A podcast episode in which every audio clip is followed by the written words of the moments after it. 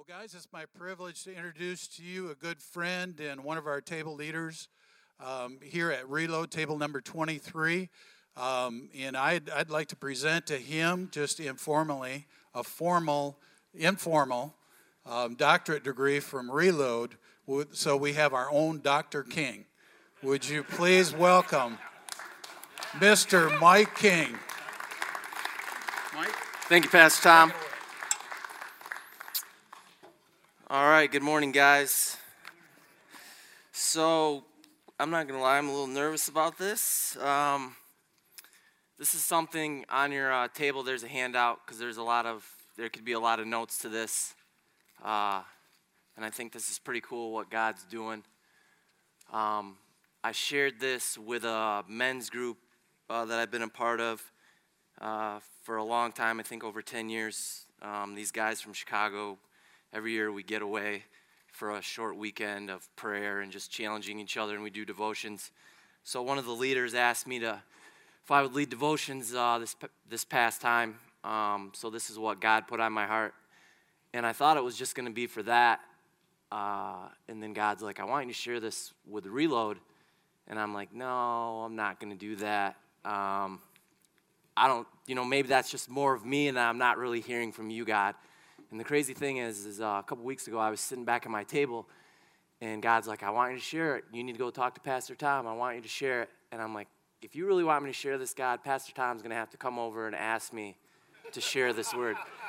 And literally, 10 seconds later, Pastor Tom tapped me on the shoulder, and he's like, Hey, do you have something to share with Reload? And I'm like, You got to be kidding me. So, all right, um, so let's pray.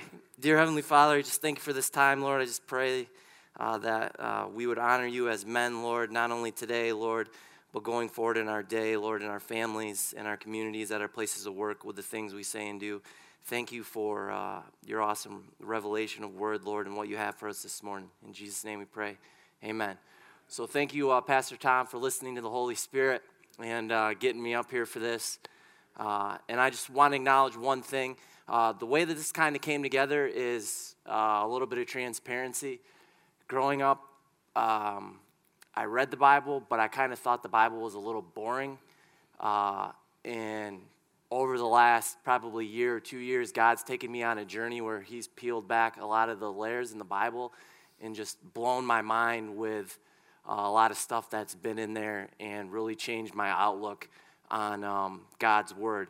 So, one of the people that God led me to uh, was a gentleman by the name of Chuck Missler. He's got a lot of material out there. Uh, so, this, uh, all these concepts and stuff, they started with God. Obviously, God, he, Chuck Missler, saw these things. Um, but he's got a great resource. It's called Learn the Bible in 24 Hours. It's a brief 24 period overview of the Bible um, where a lot of these things come from. So I just want to give him credit. You can get that free on YouTube. Uh, he's got it posted on there. I encourage you to check that out um, and see what God has for you in that. So we live in an age of deceit. If you watch the news, if you know what's going on in our world, doesn't matter what side of the political spectrum you're on, um, lying and deceit uh, in our day and age uh, is becoming more and more uh, prevalent. Um, so God is asking us this question uh, Do you trust me? And every day, I think God is asking us, you know, will you trust me today in some way or some form? It's different every day. Well, how do we know someone is trustworthy? We know someone is trustworthy, or at least I think somebody is trustworthy, one, by their actions, and secondly, uh, by their, or I should say, first by their words, and secondly, and most importantly, by their actions. Do their actions back up what they say? So, how do we know God is trustworthy? We have His Word, but then we also have His actions, which the Word reveals, and more specifically, prophecy in the Bible. Um, so Isaiah 46, 9, 10, it's on there on your sheet. You can follow along. It says, Remember the former things, those of long ago. I am God and there is no other. I am God and there is none like me. I make known the end from the beginning the end from the beginning, from ancient times, what is still to come. I say my purpose will stand, and I will do all that I please. So, in the Bible, a guy by the name of J. Barton Payne, he wrote the Encyclopedia for Bible uh, biblical prophecy. Uh, there's 8,362 predictive verses. 1,817 predictions are made on 737 separate matters. Now, let's think about our Bible for a minute. This is 66 books that were written by over 40 authors over thousands of years that have come together here. I mean, that's pretty crazy, right? Over thousands of years. And some of these guys, a lot of those guys didn't know each other. So, how could that be? That God could take all that stuff and put it together in one congruent message that's simple enough for a child to understand, but yet the stuff that is underneath the scriptures and hidden within is just can, is mind blowing. So there are no other equivalents. Not the Islam's Quran, not the Hindus' Veda, not the Hindus' Bhagavad Gita, not the Book of Mormon, not Nostradamus, not occultic mediums, channelers, or New Age spirit guides. Um, the major prophetic themes covered in the Bible Israel, Jerusalem, the temple, Babylon, Russia, also known as Magog, the rise of China, the European superstate, uh, ecumenical religion, global government, and the rise of the occult. So, this is what we're going to do. We're going to look at uh, one prophecy specifically in the Old Testament, and then we're going to look at a couple of uh, other prophecies in the Old Testament and see how they play out in the New uh, Testament. So, the first prophecy is going to come from Daniel 5. Uh, and this takes place in Babylon. And if you don't know, Babylon was like a literal military fortress. Uh, it was a double walled city. Uh, some historians say it encompassed a 15 miles squared, which is ginormous. I think I looked that up. It's like almost 10,000 acres. Uh, these walls were so big, they were 350 feet tall, historians tell us, and they were 38 feet wide. They used to race chariots six by six on top of the walls all the way around for, for sport. Um, had roughly 250 watchtowers placed around it. So at the time, this was the place, you know, the impenetrable uh, fortress. So what we have going on in Daniel 5 is we have uh, King Belshazzar, right? He gets together a thousand of his nobles and he's throwing this grand party. Uh, previously, uh, the city of Jerusalem had been taken over by uh, Belshazzar's father, Nebuchadnezzar, um, and the Jews had been removed from it. They stole all the Jews' treasures. So when Belshazzar, Belshazzar throws this party, he has uh, his servants or whatever go and get all the sacred objects that they took from the temple so that um, him and his party guests could drink from it and uh, drink from them and have a good old time. Well, uh, while they're partying, a human hand appears on the wall and begins writing. Everyone freaks out, of course. And it's, it's funny. Um, Daniel 5 6 uh, states that uh, King Belshazzar's loins were loosed. And basically, uh, what that means is his knees were knocking. He was so scared of uh, what was going on. So he brings forth all his enchanters, his astrologers, his diviners to interpret what was written on the wall, and no one can do it. Well, the queen comes and says, Hey, there's this guy from your dad's time. Uh, your dad had these dreams and he was able to interpret it. Why don't we go find him? His name's Daniel. So they go and get Daniel and they bring him out of hiding wherever he was at. Uh, and they ask him to interpret, and he's able to do that. So we have Daniel 5, verses 25 through 30. This is the inscription that was written, Mene, Mene, Tekel, Parsin. That's what was written on the wall. Here is what these words mean Mene, God has numbered the days of your reign and brought it to an end. Tekel, you have been weighed on the scales and found wanting. Peres, your kingdom is divided and given to the Medes and Persians. Then, as Belshazzar, Belshazzar commanded, Daniel was clothed in a purple and gold chain and placed around his neck, and he was proclaimed the third highest ruler in the kingdom. That very night, Belshazzar, king of Babylon, was slain. So while this party was going on, what uh, we find in other places in the Bible is uh, a guy by the name of Cyrus sent what equates to basically a special ops team um, into Babylon because he was going to take it over. And in Babylon, this walled city, uh, the river Euphrates ran through the middle. And so, what these guys did is they went, I don't know, a couple miles up the river and they dammed it off. Not dammed it off, they created, uh, the word escapes me, but they diverted some of the flow so that the river level would lower. And it says uh, they lowered it to where the river came up basically to their knees. And then they walked down the riverbed under the cover of night and then snuck under the wall into the city. And while everyone was partying, they were able to take the city over virtually with no, with no fight. Uh, according to the Greek historian Herodotus, this was October 12th, 539 uh, BC, that uh, Cyrus's generals were able to capture the city.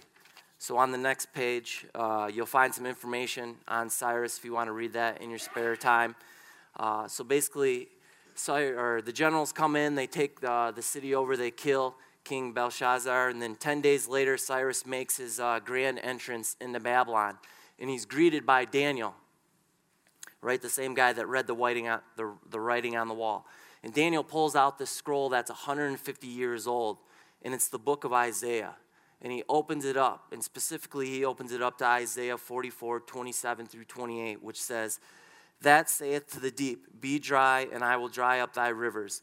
That saith of Cyrus, He is my shepherd, and shall perform all my pleasure. Even saying to Jerusalem, Thou shalt be built, and to the temple thy foundation shall be laid. Goes on in Isaiah 45.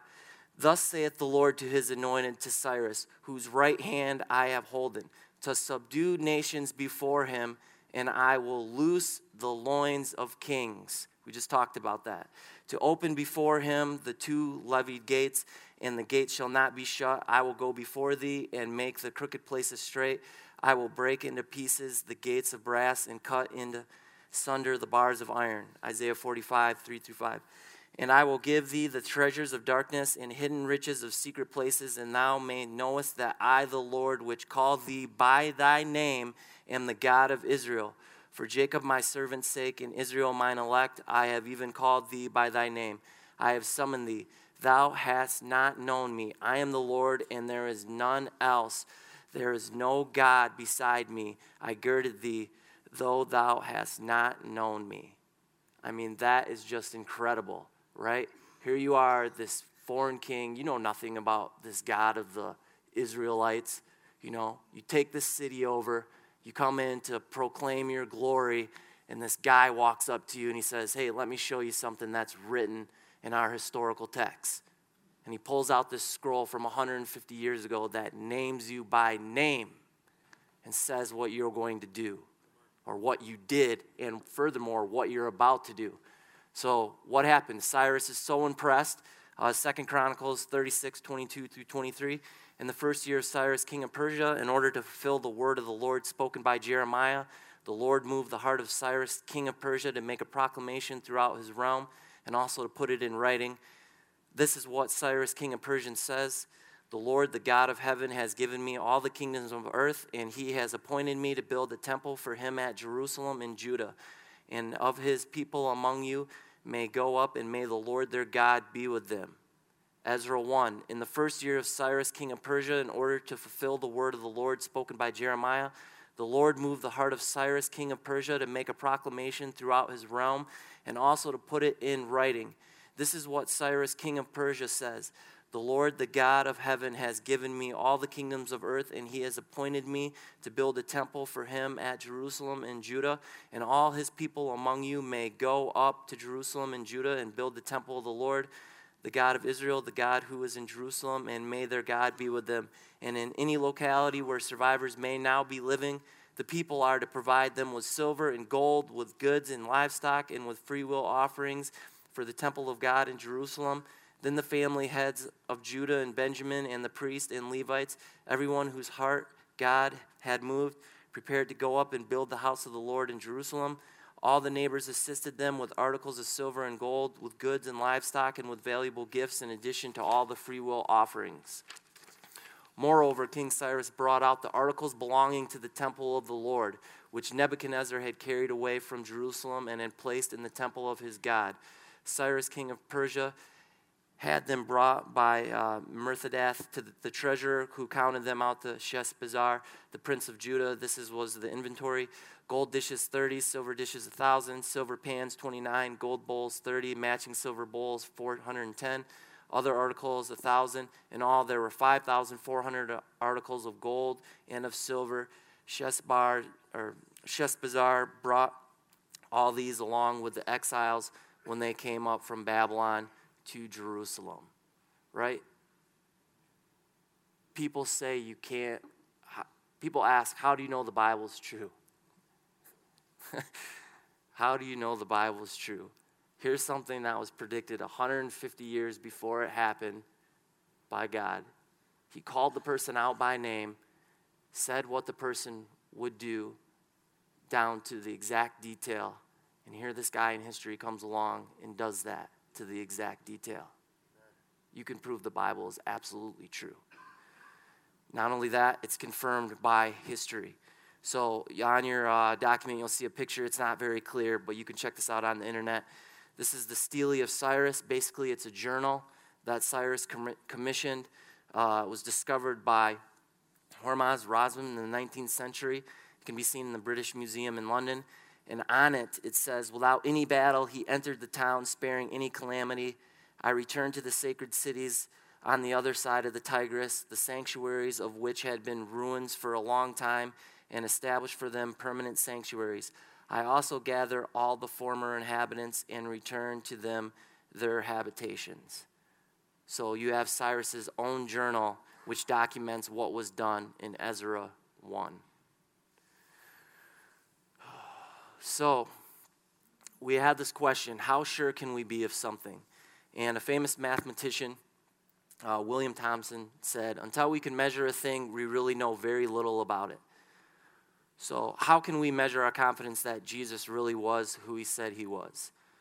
Uh, 2 Peter 1.16, I know it says 1.19, that's a little mistake, sorry about that. For we have not followed cunningly devised fables when we made known unto you the power and coming of our Lord Jesus Christ, but were eyewitnesses of his majesty. Furthermore, in uh, verses 119, we have also a more sure word of prophecy, whereunto ye do well that ye take heed, as unto a light that shineth in a dark place, until the day dawn and the day star arise in your heart. So, what Peter is basically saying is that we have something more sure to us today than being an actual eyewitness, right? It's one thing to see something happen, but it's another thing to have somebody tell you something is going to happen and then see that come to pass.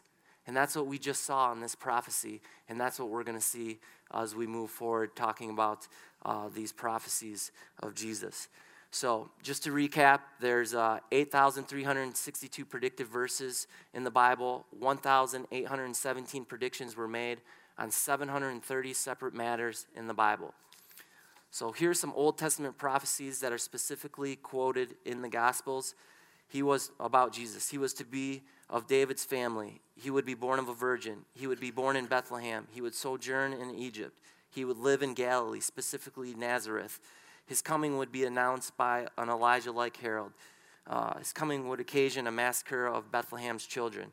Uh, he would proclaim a jubilee to the world.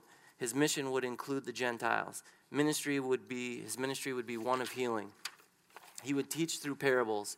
He would be disbelieved, rejected by rulers. He would make a triumphal entry into Jerusalem. He'd be betrayed by a friend for 30 pieces of silver. He would be like a smitten shepherd, would be given vinegar and gall. They would cast lots for his garments. His side would be pierced, not a bone would be broken.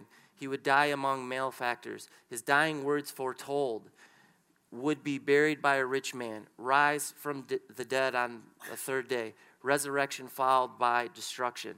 Uh, just a side note on this, well, not a side note, uh, but the one I love the most, if you want to take the time to read it, is uh, read Psalms 22 and Psalms 23, I believe, when you have a second. Yeah, it's amazing how that Old Testament, those Old Testament chapters talk in detail of Jesus' crucifixion before it ever even happened. Almost like Jesus himself was writing the words uh, as he laid there on the cross. Um, so these are there are others, but these are the ones that are quoted uh, explicitly in the New Testament. All right, I apologize. Uh, we got 10 minutes, so I got to go kind of fast. Um, the Old Testament was translated into Greek by uh, the year 270 BC, um, and it contains over 300 prophecies detailing the coming, coming Messiah. We're going to look at just eight of them um, and see what the odds are of Jesus fulfilling just these eight out of 300. So, prophecy uh, number one, born in Bethlehem, uh, Micah 5 2. But thou, Bethlehem, Ephraim, though thou be little among the thousands of Judah, Yet out of thee shall he come forth unto me, that is to be ruler in Israel, whose goings forth have been from of old, from everlasting. What is the probability of any person taking at random of fulfilling this? Um, and obviously, you can read that story for yourself in Matthew 2 1. Uh, so, for all the, the math geeks out there, um, the probability uh, breaks down that uh, you look at you'd probably to be conservative and this information come from came from a guy a mathematician. His name is peter stoner uh, and he wrote a book called science speaks if you want some uh, additional reading. Um, but he conservatively figured the prophecy of one person being born in bethlehem uh, is not very difficult. So at that time uh, 10000 people out of a million uh, the population of bethlehem was roughly 10000 people at that time. Um, so basically that breaks down to one in 100,000. So one person out of 100,000 out of 100,000 is uh, could have been born in Bethlehem. So not a very difficult prophecy uh, to fulfill. Uh, prophecy number two: uh, someone presents himself uh, as a king riding in on a donkey. Zechariah 9 9. Rejoice greatly, O daughter of Zion. Shout, O daughter of Jerusalem. Behold, thy king cometh unto thee. He is just in having salvation, lowly and riding upon an ass, and upon a colt, the foal of an ass. That was fulfilled in Mark 11, 1 through 11. So, once again, how many people have presented themselves as a king throughout history, uh, riding uh, into Jerusalem as a donkey? I mean, anybody could proclaim themselves as a king, get a donkey, and ride through Jerusalem. Um, so, that's not a very difficult prophecy in itself. Uh, one in a hundred is the probability that was given to that. Prophecy number three 30 pieces of silver. And I said unto them, If ye think good, give me my price, and if not, forbear. So they weighed for my price 30 pieces of silver. Uh, that was fulfilled in Matthew 26, 14 through 15, when Judas sold uh, Jesus out uh, for 30 pieces of silver. Um, someone being sold out for 30 pieces of silver throughout the, the history of time. Uh, same probability, one in a, uh, out of a thousand for that one. Prophecy number four temple and a potter. Uh, Zechariah 11, 13. And the Lord said unto me, Cast it unto the potter a goodly price that I will that I was prized out of them, and I took the thirty pieces of silver and cast them to the potter in the house of the Lord. Matthew 27, 6 through 8. And the chief priest took the silver pieces and said, It is not lawful for uh, them to put or to put them in the treasury because it is the price of blood. And they took counsel and brought with them the potter's field to bury strangers in. Wherefore the field was called the field of blood unto this day. So a little more detail on that. Uh, so basically, Judas sold uh, Jesus out for 30 pieces of silver. He felt really guilty. He tried to bring it back to the temple and give it back to him in, in efforts uh, to repent. So back then, uh, with the temple, right, the temple was responsible for anybody, any stranger that came there and that died. They were responsible for burying them um, and performing the services. So, what uh, the priest did when Judas brought back the money is they couldn't take it per se and put it back in the treasury because it was for blood, uh, the price of blood. So, what they did is they prepaid their expenses. They went to a nearby field that a potter owned and they bought this field so that they would have land uh, for the coming years to bury people in uh, that happened to pass away at the temple. Um, so, what is the uh, probability that someone would be betrayed for 30 pieces of silver and then they'd use that uh, silver to uh, buy a potter's field? Uh, they put that probability at 1 in 100,000. I know this is, uh, there's a little math in here, but stay with me. I promise the payoff is huge. Uh, prophecy 5, wounds in his hand. Zechariah 13, 6. And one shall say unto him, What are these wounds in thy hands? Then he shall answer, Those with which I was wounded in the house of my friends. Thomas's unbelief, uh, John 20, 25 through 29. But he, Thomas, said unto them, Except I shall see in his hands the prints of the nails, and put my finger into the prints of the nails, and thrust my hands into this, his side, I will not believe. And after eight days again, his disciples were within, and Thomas with them. And then came Jesus, the doors being shut, and stood in the midst, and said, Peace be unto you. Then saith he, he to Thomas, Reach hither thy finger, and behold my hands, and reach hither thy hand, and thrust it into my side, and be not faithless, but believing. And Thomas answered and said unto him, My Lord and my God. Jesus said saith unto him, Thomas, because thou hast seen me, thou hast believed. Blessed are they that have not seen and yet have believed. So the probability established to how many people taken at random have been wounded in their hands in the house of their friends, uh, one in 1,000. Prophecy 6, no defense, though innocent. Isaiah 53 7. He was oppressed and he was afflicted, yet he opened not his mouth. He is brought as a lamb to the slaughter, and as a sheep before his shears is dumb, so he openeth not his mouth.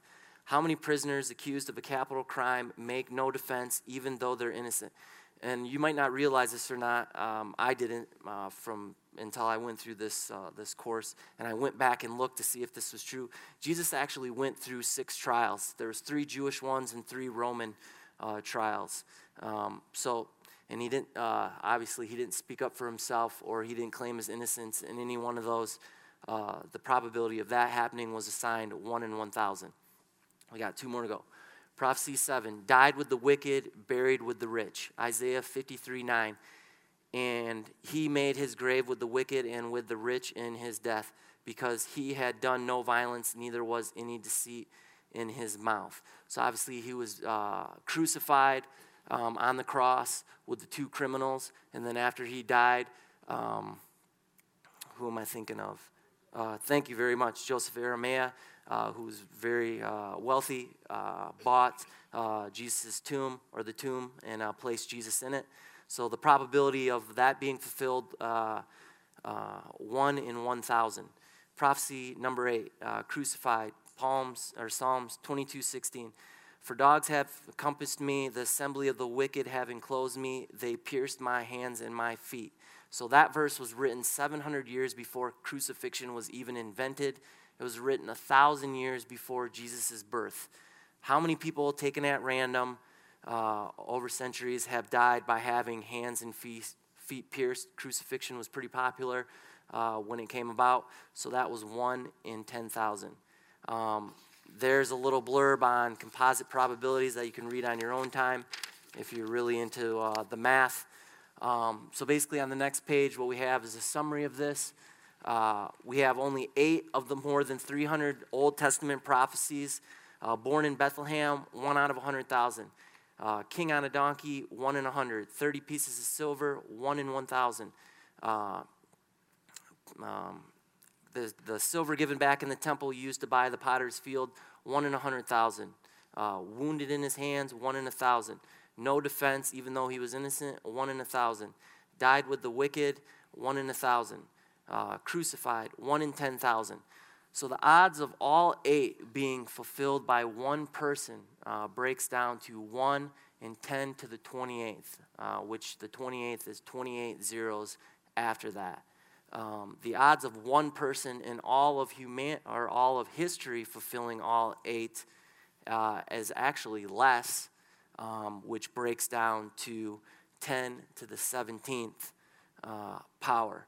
So, to give an illustration of how big this is, right? So, say you had a bucket of 10 to the 17th power silver dollars, you would have enough silver dollars to cover the entire state of Texas, two feet deep in quarters, and the probability of Jesus fulfilling all these would be if they put a blindfold on you and they marked one of those silver dollars uh, with some lipstick or something, covered the back without a permanent marker and checked it off, however you want to denote, you know, and they buried that somewhere and they brought you up in a helicopter blindfolded and told you to find the one silver dollar in the, that was marked in the entire state of Texas. So that's just eight out of the 300 prophecies that Jesus fulfilled. The numbers get even more astronomical uh, as um, the prophecies go up. And the prophecies we picked, there's the ones that he picked in this book uh, were very simple prophecies. The prophecies get more complex and more specific um, as you go throughout the 300. So, what does this say to us, right, as guys? Right? You can be more sure of God doing what He says He will do than you can of your own name. Once again, God finds a new way every day to ask us, Do you trust me? Right? So I think the questions for us is Do you trust Him? Do you trust what God says? Do you trust what God has said He has for your life? Um, and then two other things to ponder is what will you trust Him with? Right? There's certain parts of all our lives that we give to God more than others for various reasons, whether we're scared or we're shameful, whatever that may look like um, for you. And then finally, what will you trust God for? Right? What do you believe in God for this year that He's going to do in your in your life? What's He going to do in your marriage? What's He going to do in your family with your kids? You got any wayward relatives? Any brothers that you don't get along with? I don't know. Maybe you don't get along with your parents. Maybe you don't get along with your dad. Maybe like a guy I know you haven't spoken to your dad in 20 years, and God told you that He's going to restore that relationship. And you're kind of snickering, like, okay,